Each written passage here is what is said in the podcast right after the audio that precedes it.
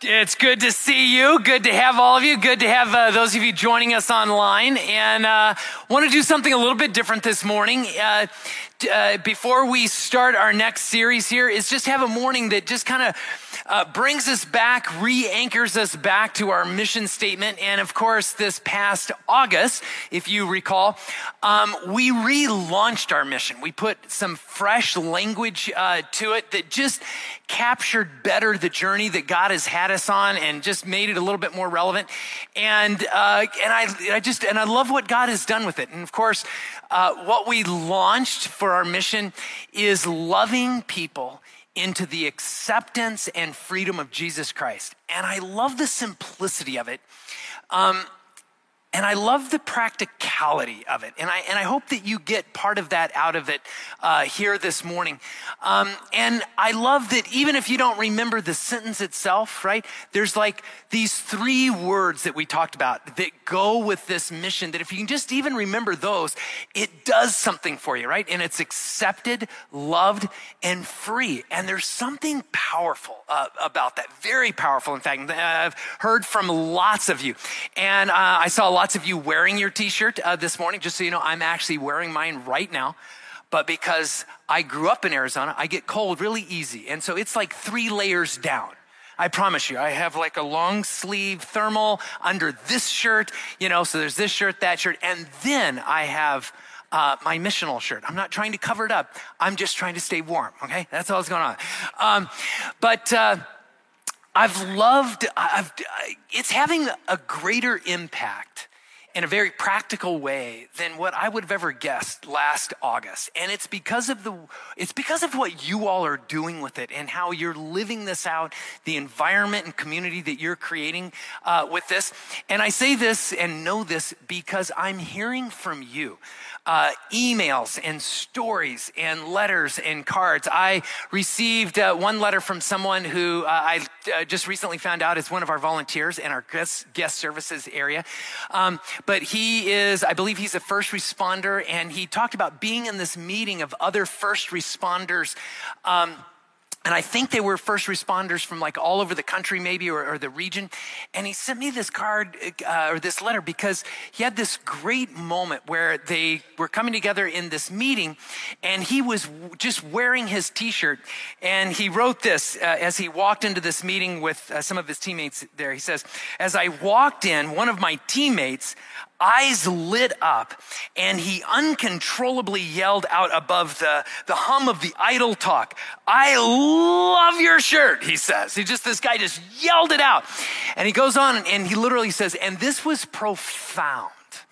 And he explained why, that because of what this guy had gone through and just struggled through, that, that there, was, there was something so powerful and self evident about just reading this. And he said, even uh, the director of that particular meeting and the exercise they were going through or whatever actually used it uh, in this moment because he saw what was happening. And he said they got through this whole thing. And so much of this was talked about in this that he said to this guy who um, I, I don't think he lives in Arizona, but he told him, he said, if you're ever in Tucson, you're invited to come to my church. And he said that when he invited him and said, like, you would be welcome at our at my church, he said this guy actually started to weep. And, and it's because that it wasn't just an invitation. It came with this notion, this declarative thing about accepted, loved, and free that got talked out in a way that, that when that invitation came, it landed with something really powerful. And y'all have been sharing these stories with me, and they are powerful, something unique has started to occur around here and is continuing in a beautiful way. And, and you know, and when I read some of these letters, there's, it's, there's a couple of things that have hit me. Um, um, one of them is this. There is just the declarative statement of accepted, loved, and free carries a kind of self evident goodness. Just, just stating that has this kind of self evident goodness to it. Um, it's interesting. Uh, I was wearing my t shirt without three other shirts over the top of it one time uh, here actually recently and i was running some errands and i uh, went by trader joe's got some stuff and i'm checking out uh, in the line and you know trader joe's maybe it's one of the last grocery stores that i know of that still has like actual humans like when you, you check out and i'm checking out and I didn't notice it first, but he got slower and slower as he's going through all my stuff. You know, they just like, he's like, and then he kept looking at me in a strange way. And he'd go back, check, and then he'd look at me again. And, and then he said this to me. He looked at me and he goes, For you? And I didn't understand what he meant at first. And he pointed to my shirt. He goes, For you. And I realized, oh, I, I, and it was just like, you could tell he'd been thinking through this this whole time and getting slower and slower and the lines backing up.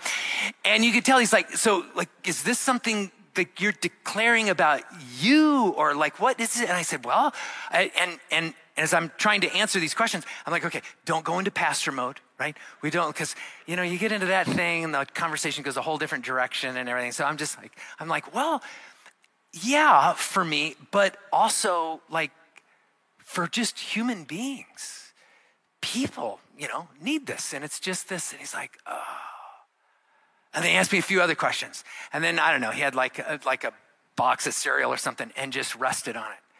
And it's just like, and now, you know, the people behind me are just like, what are they doing? You know, and, and he, then he asked me, um, where'd you get that t-shirt? And I was real careful there, right? And I go, well, my, my church made them. And now the conversation took a, whole new turn because this puzzled him. it was it, just the expression on his face. And he's like, you could tell it's just like, this is not computing. And then he started telling me childhood stories. Um, I know. And he's just like, you know, I grew up, I, and he had like seven or eight brothers and sisters, bunch of brothers and sisters, and he went to church a lot. That was a part of his family. Um, and he said, You know, it's my mom that raised us, and she took us to church, and she loves church. My brothers and sisters, they don't want to have anything to do with church anymore. and really, me neither. I like it's not my thing. I don't do that anymore. He goes, You know, I'll take my mom just because I know, like, it's, it's, it's it's how I it's a way for me to be nice to her. And so I take her. But like and then he asked me another question about and you could just tell it's just like I've got all of this experience about church. And I'm looking at your t shirt that came from a church, and these are not connecting in this moment, see? And it was interesting to just uh, watch him go through that. That, like, he didn't experience church as something that was self evidently good, maybe right. I think I know he would have said that. Like, oh, yep, they've got they've got good answers, right answers. But goodness, because ah, for a lot of the world, those aren't the same thing. See, for him, the good news, well, like there, he didn't, he never experienced good news that was for him. And here's the irony of this, and, and here's the problem that I want us to think about and wrestle with, right? Here's, here's the irony of this. Um, you know, when we talk about the gospel as a church, right, our job, we're purveyors of the gospel. We're proclaimers of the gospel. Part of the role of the church, in fact, one of the most important roles of the church is, is right, is to bring the gospel into the world. And you know, here's the irony. The word gospel itself is actually in English, the word gospel is just a transliteration of the Greek word, uh, euangelion, um, uh, in Greek. And you know what it literally means? If we were to translate that word literally, it just means good news or news that's good. either way you can take it, it's just news that is good. And that's kind of an irony, isn't it? Because there are so many people in our world, they don't connect that. You know, you look at the, the New Testament, and there's this striking thing when Jesus comes into this world, right, at his birth, and of course, the gospel message began like millennia before Christ. Jesus becomes the culmination of it, the good news. Jesus, like, he is, he is the result of the good news. He is the good news. He is, this is God come into this world to save, redeem us, to love. I mean, all of these amazing things. And when he comes into this world, right, there's this, beautiful moment where there are these, right, the shepherds, and uh, this angel comes and tells them about this and what is happening to tell them about the good news. And here's how he unpacks this. I love what the shepherd says, and you can read this uh, uh on your own in Luke, but he says this says, the angel tells these shepherds, I bring you good news, right? Uh, that's the word gospel. It can be translated into English as gospel or good news. But I but here's the thing. What I love is it's like this angel's like uh, but I don't want you to miss the effect that this should have on people, right? Just like this is not just a tagline. This is not a title, good news. This is news that's good. And so the angel says, "I bring you good news of great joy." Yeah, this it's not this is not like good news that's like cough syrup, right? Good news. Hey, you've got a cough and you're going to hate the way this tastes, but it's good for you, right? This is not what this is like. This is good news that brings joy. It makes you happy. It puts a smile on your face. You feel good about it. And this angel, what I love here is, and it's not just, I want to make sure you know this is good news. I want you to know how it affects uh, people, like what it should feel like, and who this is for. And he goes on and he says, that will be for all people. And, and here it is the gospel. The gospel is good news that feels like good news for anyone who wants it. And there's like this self evident goodness to it. But that's not what the guy at Trader Joe's experienced. Like that, like it landed in it. It's like bad news repackaged as good news or something, right? And some of you have experienced this. Maybe you've experienced it personally. Maybe you grew up someplace and, you know, every time the gospel was talked about, it was just filled with a lot of doctrine and technical terms and theology and obligations and just like, okay, it just, ugh, I hadn't, you got to memorize this and you better believe this in this way.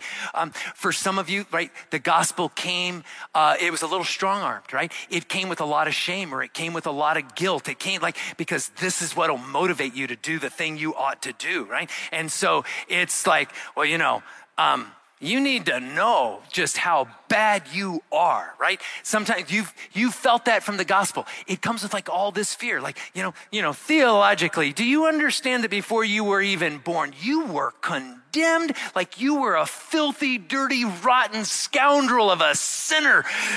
And Jesus saved you. Is, uh, is, it feeling better now that you know how bad you were, kind of a thing? And it's just like, okay, I better do this. And you know, that's a little bit like good news, like like when you go grocery shopping and you go down the meat aisle and there's like some hamburger, and it's like like right on the edge of being expired. You know what I'm talking about? Like it's kind of a different color than the rest of the hamburger. But good news, it has a sticker on it it's discounted. Yeah, right? And it's kind of like, and you've experienced that. And it's like that guy at Trader Joe's, he believed in God. And I think probably a Christian, but like, hmm, I, I've done the church thing. It doesn't bring me joy. It just feels like something that's necessary, not something that's earth shattering and wonderful and glorious to me. And friends, I just think this is a problem. In a world where there are so many people in our culture, and you, like, you know this, that are feeling disillusioned about spiritual things, so many people pushing back on church or walking away from it, right? When the good news has lost that sense that it's good, that's a problem in this. And that's why our mission is so important because at the core of our mission is the belief and the idea that good, the good news of Jesus is good news of great joy for anyone who wants it right? And that, that makes it easy. And if somehow the way we are landing good news is it feels like bad news repackaged as good news, then we need to rethink this, not push harder on what we're doing. And this morning, what I want to do, I want to walk through just a few things because there's this beautiful thing that we see in Jesus. The way Jesus advanced the gospel in his ministry it landed as really good news to the people who were there and experienced it. And in a particular way, we didn't just, we didn't just pull this idea of accepted love and free uh, out of a hat. Jesus models it for us. And I want you to see this. Uh, and so I'm going to walk through these. I'm going to spend a little bit more time with the first one.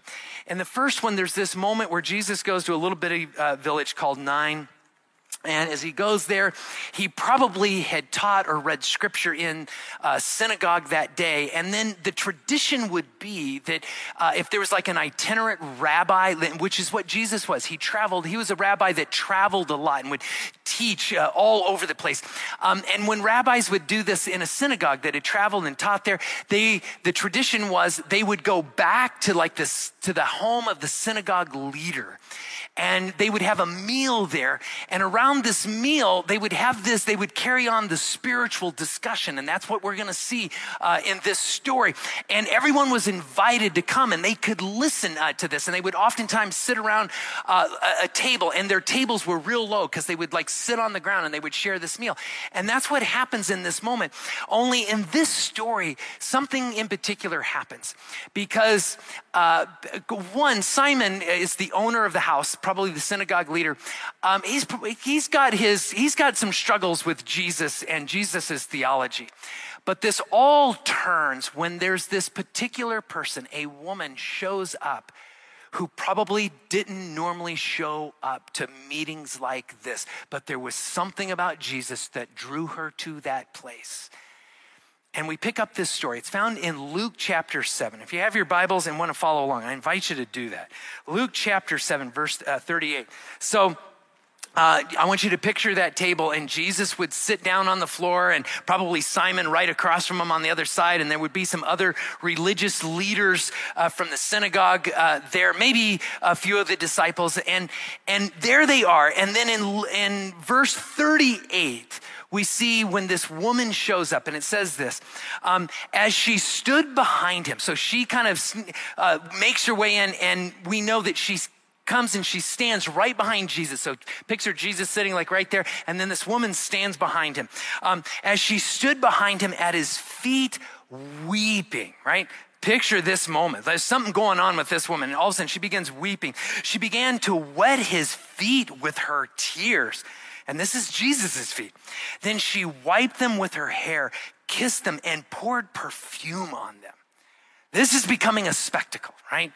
You got to like picture what's happening in this moment. Picture Simon, right? He's a proper kind of guy. This is not what he wanted to have happen in his house. And this is all beginning to unfold. And what I want you to see is there is this contrast between these two spiritual leaders, between Simon and Jesus. And they've both got news. They've both got things that they want to share. And I want you to see the difference between these two. And we start with Simon. Look at verse 39. He said to himself, right?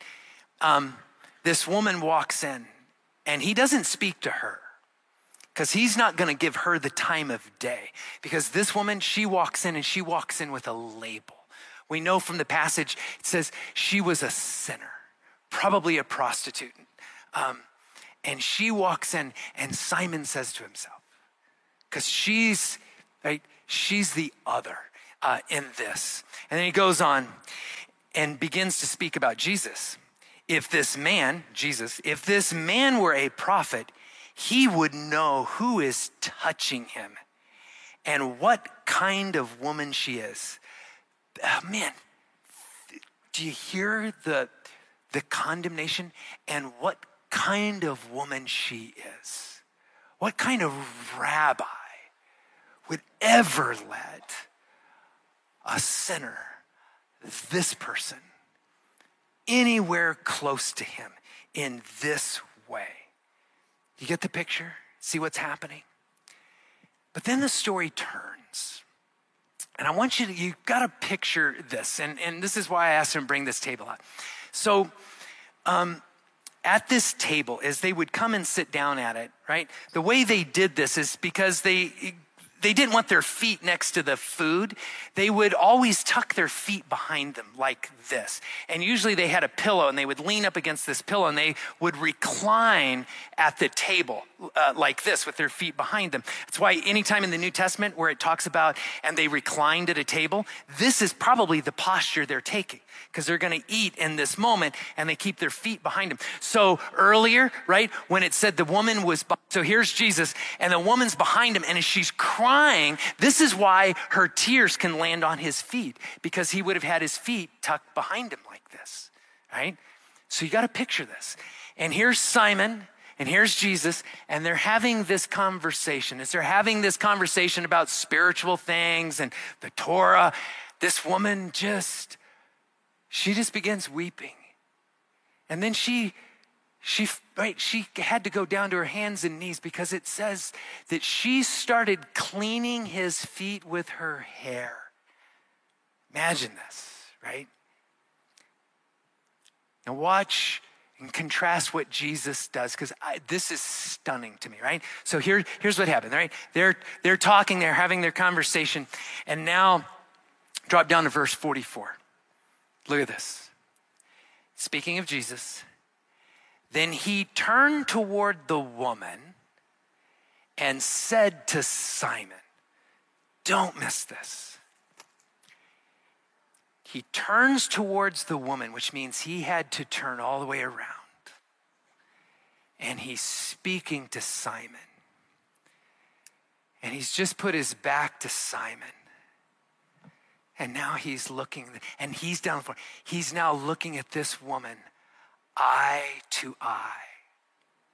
The, like, talk about drama in this moment right? And there's all of these people in this room from the village, right? This is before Netflix. This is before there was TV and entertainment. This had to, like, this, like, I bet people are just like, go get so and so and tell them to get in here. This is crazy. I mean, they had to talk about this for months after this happened, right? Here's this woman, a sinner, and now this rabbi turns around. And I love this. As he's looking at this woman, he's speaking to Simon. Look at what he says to Simon. I love this. Second half of verse 44. Do you see this woman? Hey, Simon, I know I'm not looking at you, but do you see this woman? The woman I just turned around and I'm looking in her eyes. Because the truth is, Simon, you don't see her. What you see is a label. What you see is someone that you think is that you're way better than. What you see is a sinner. What you see is something that you want to stay away from. What you see is something that makes you feel better about your spiritual life. But you know what I see, Simon? I look into her eyes and I see God reflected back to me. I see someone created in the image of God. I see someone and I see her gifts and her talent. I see what she was created for. I see the beauty in her. I see a human being. This is a moment, isn't it? I mean, think about what's going on in this. Think about how she must have experienced this moment. See? And then he goes on and he gives us these details that just begin to flesh this out. He goes on. He, and again, he's talking to Simon. He says, I came into your house and you did not give me any water for my feet but she wet my feet with her tears and wiped them with her hair. You did not give me a kiss, but this woman from the time I entered has not stopped kissing my feet. You did not put oil on my head, but she has poured perfume on my feet.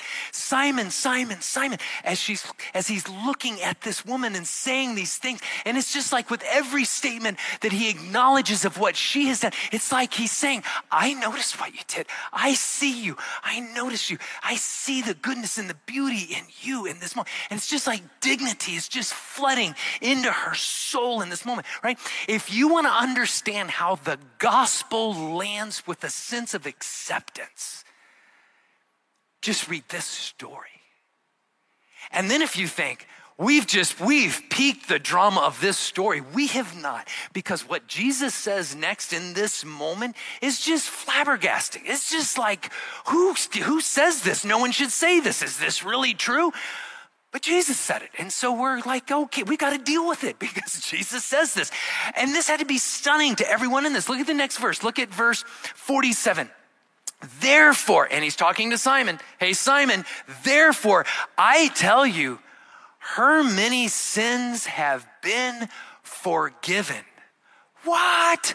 Oh, wait a minute. That you know, theologically, do you understand? Like, there's got to be a prayer involved in this thing, and there's got to be an acknowledgement of your sin, and there's some other steps here, and we don't even have a track out right now. And it's just like you don't get to just declare someone doesn't have sin either, or that it's forgiven. This is this is like this is all she's been doing is like you know washing your feet. This is a, this is it's like Jesus is like no, Simon, her, I love her. I forgive her sins. Someday I'm to die on a cross. And if it was only for her, I'd do it for her. She means that much to me. Think of what that room is thinking in that moment. And then I love what he does next. Then he says to Simon, Oh, I'm sorry. He said that to Simon. But I love what he does next. Look at it. He's, he now speaks directly to her. Look at verse 48. Then Jesus said to her, right? To eye. You need to know this. Your sins are forgiven. Right? And you know what doesn't happen in the story? Jesus doesn't then go, okay, so now I, I, let me explain why this is good. Let, me, see, there's this theology about what sin does, and I just forgave you of your sins, and you know, and I and I just no. Jesus doesn't have to say, so it's time to be happy, right? Jesus doesn't say, this is time to feel great joy. Jesus, no, you know why? Because if you're this woman, it's self-evident. This is good news guess what? That feels really good because this is accepted. It's just what it is. This is the nature of the gospel. The nature of the gospel is that there is a God who loves you so much, he came into this world. And if it meant dying for you, which he did, to forgive you of his sins, he's happy to do it because he accepts you the way you are. See, this is good news that feels good, friends. So when we talk about let's be a church that, that models Jesus, well, then it means being a church that says acceptance means you have a place with us. Wherever you are in your spirit, you don't even have to believe what we believe. If you want to come and you want to listen, you want to be a part of it, there's a place for you in this.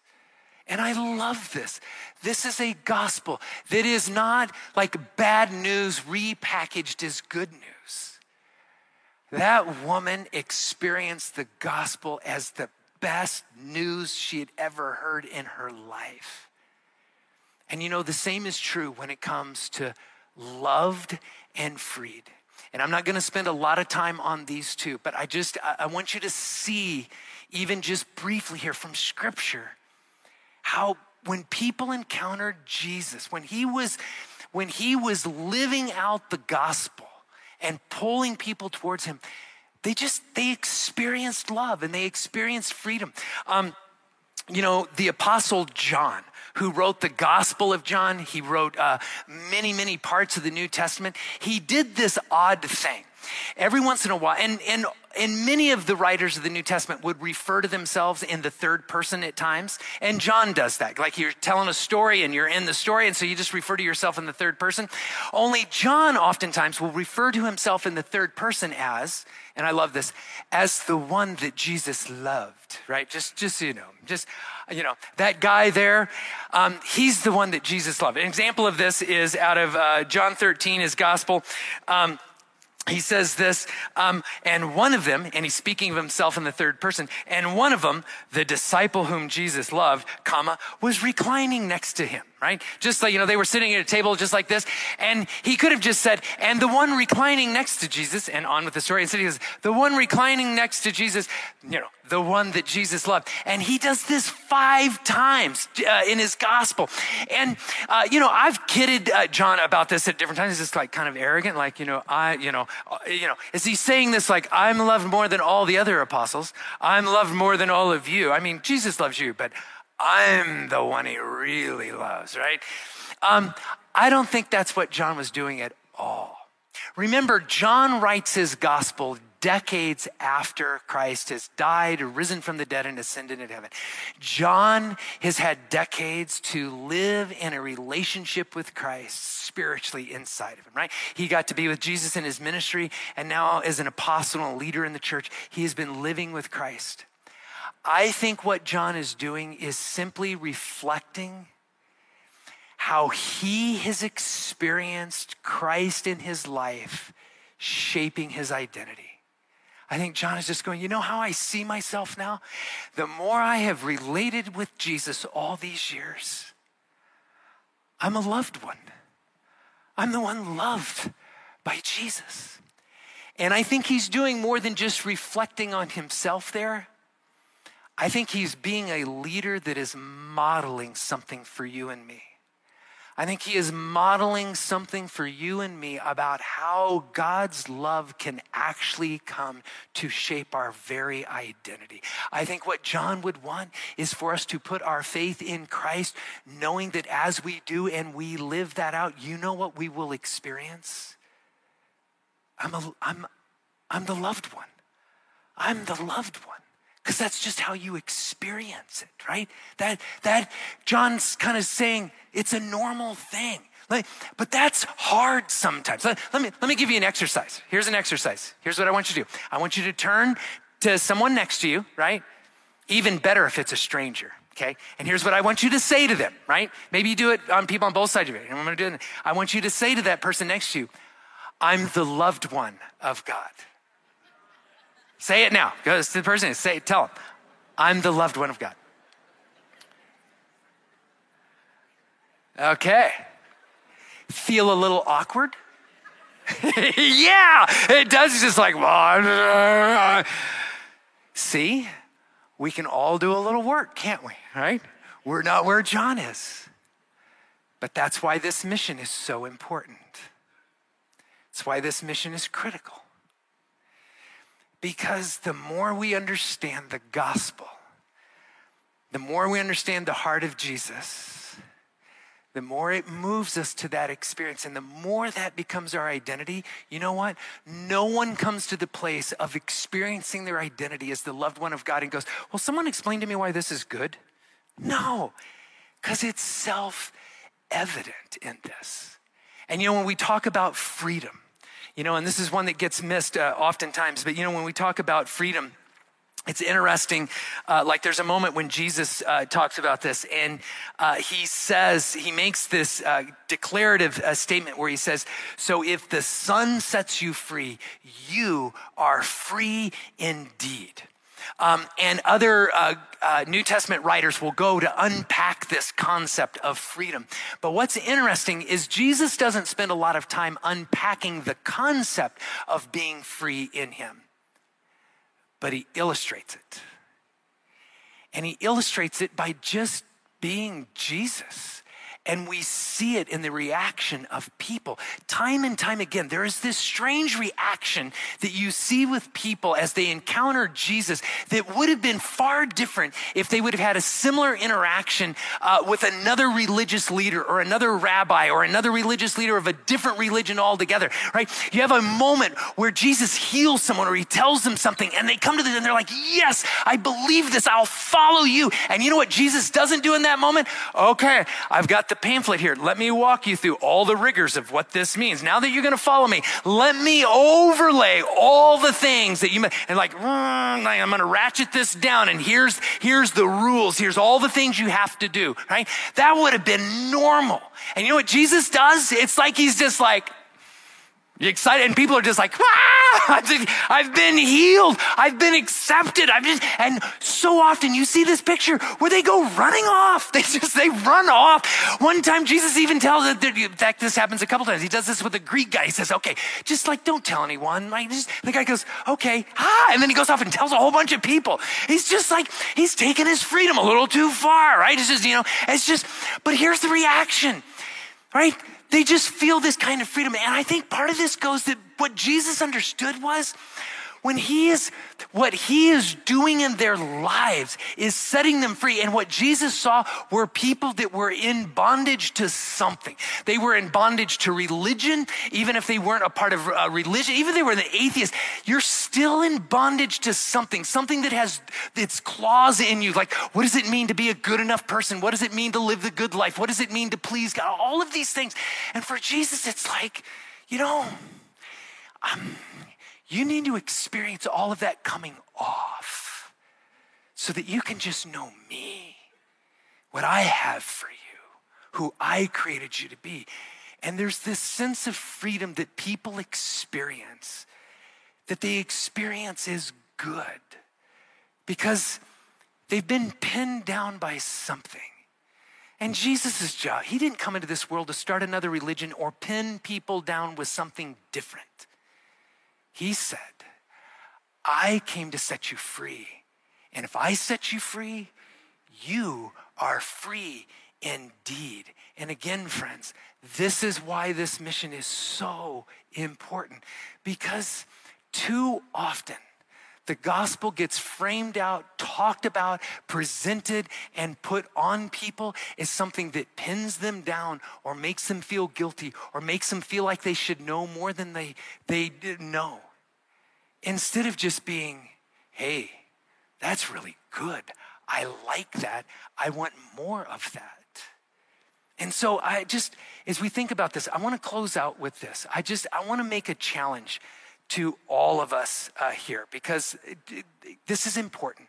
Um, and first, I want to say something to all of you that are maybe here this morning, and you're like, I, I, I'm not, I'm not a believer yet, right? I'm checking this out. I'm skeptical, or like, we'll see.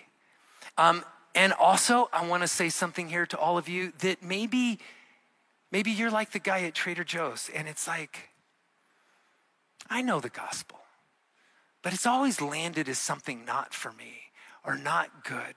Or maybe you've become disillusioned. Maybe something happened at the church you were a part of, and it just, it left you with all this residue and it just like sucked the beauty and the life of what you once had out of your relationship with God. Here's what I want to here, here's my application out of this morning for you. Just take this in. Just come back next Sunday and just let what this community is doing just wash over you and see what it does. Let it prove itself to you. Because I think that if you just take one little step, if you just let it come in, I think what you will experience is something that will become good and better and better and better, and it will pull you to a place that you want to go. That's what we want for you. Just take it in. Let God walk you into a journey toward Him in this. Now, I want to say this to all of you who are saying, I'm in. I'm like, I love this vision. I'm like, I'm all about this. And you're just like, I just like wrap this sucker up so I can go out and have some conversations and like, I want to live this out, right? Here's what I want to say to all of you, right? Um, jump in.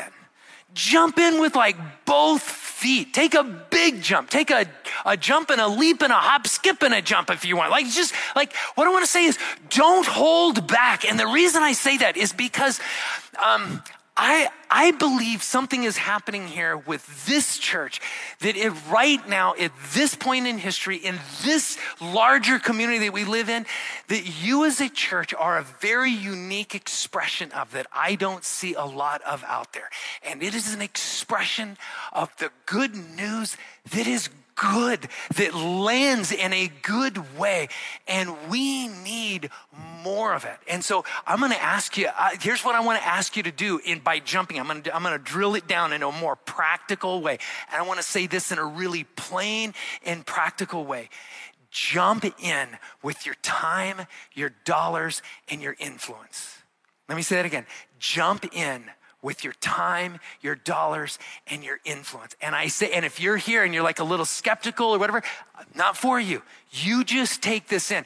But if you believe in this, if you look at this and you think, man, what Jesus did there, I want to say, I, let's do the same thing, only in whatever modern relative way or relevant way that that can be done. Like, then jump in, jump in with your time, right? The thing that makes all of this work is because because people like you are volunteering. You're like you're running a small group. You're teaching somewhere. Like you we have people volunteering like with our kids and our student ministry um, with the welcome uh, ministry. Like people that got here really really early. All of that makes this happen.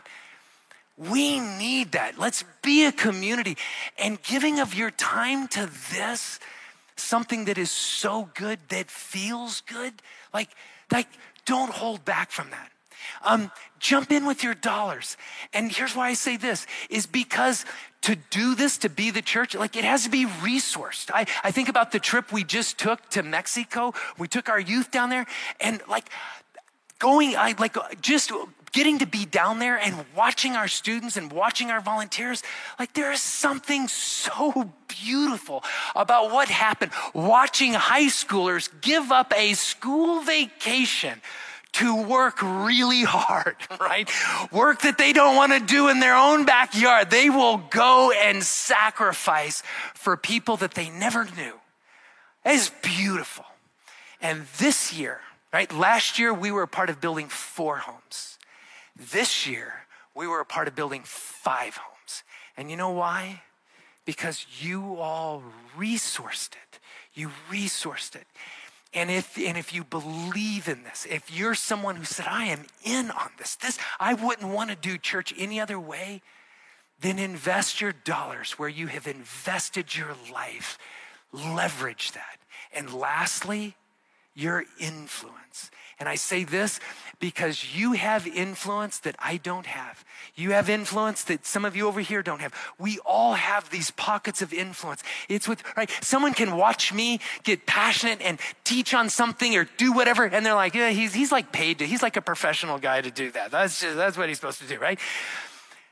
But you tell them, they experience a little bit of acceptance from you and it's different because you have influence with them. Speak to them about it. Where, wherever you have influence, use it, right? I want to ask you the question like, who is, like, all of us, all of us have our moments where we're the ones sitting at a table.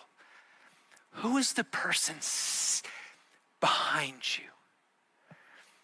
You have influence to spin around and look them in the eye and be something good and beautiful that fills them with dignity or hope.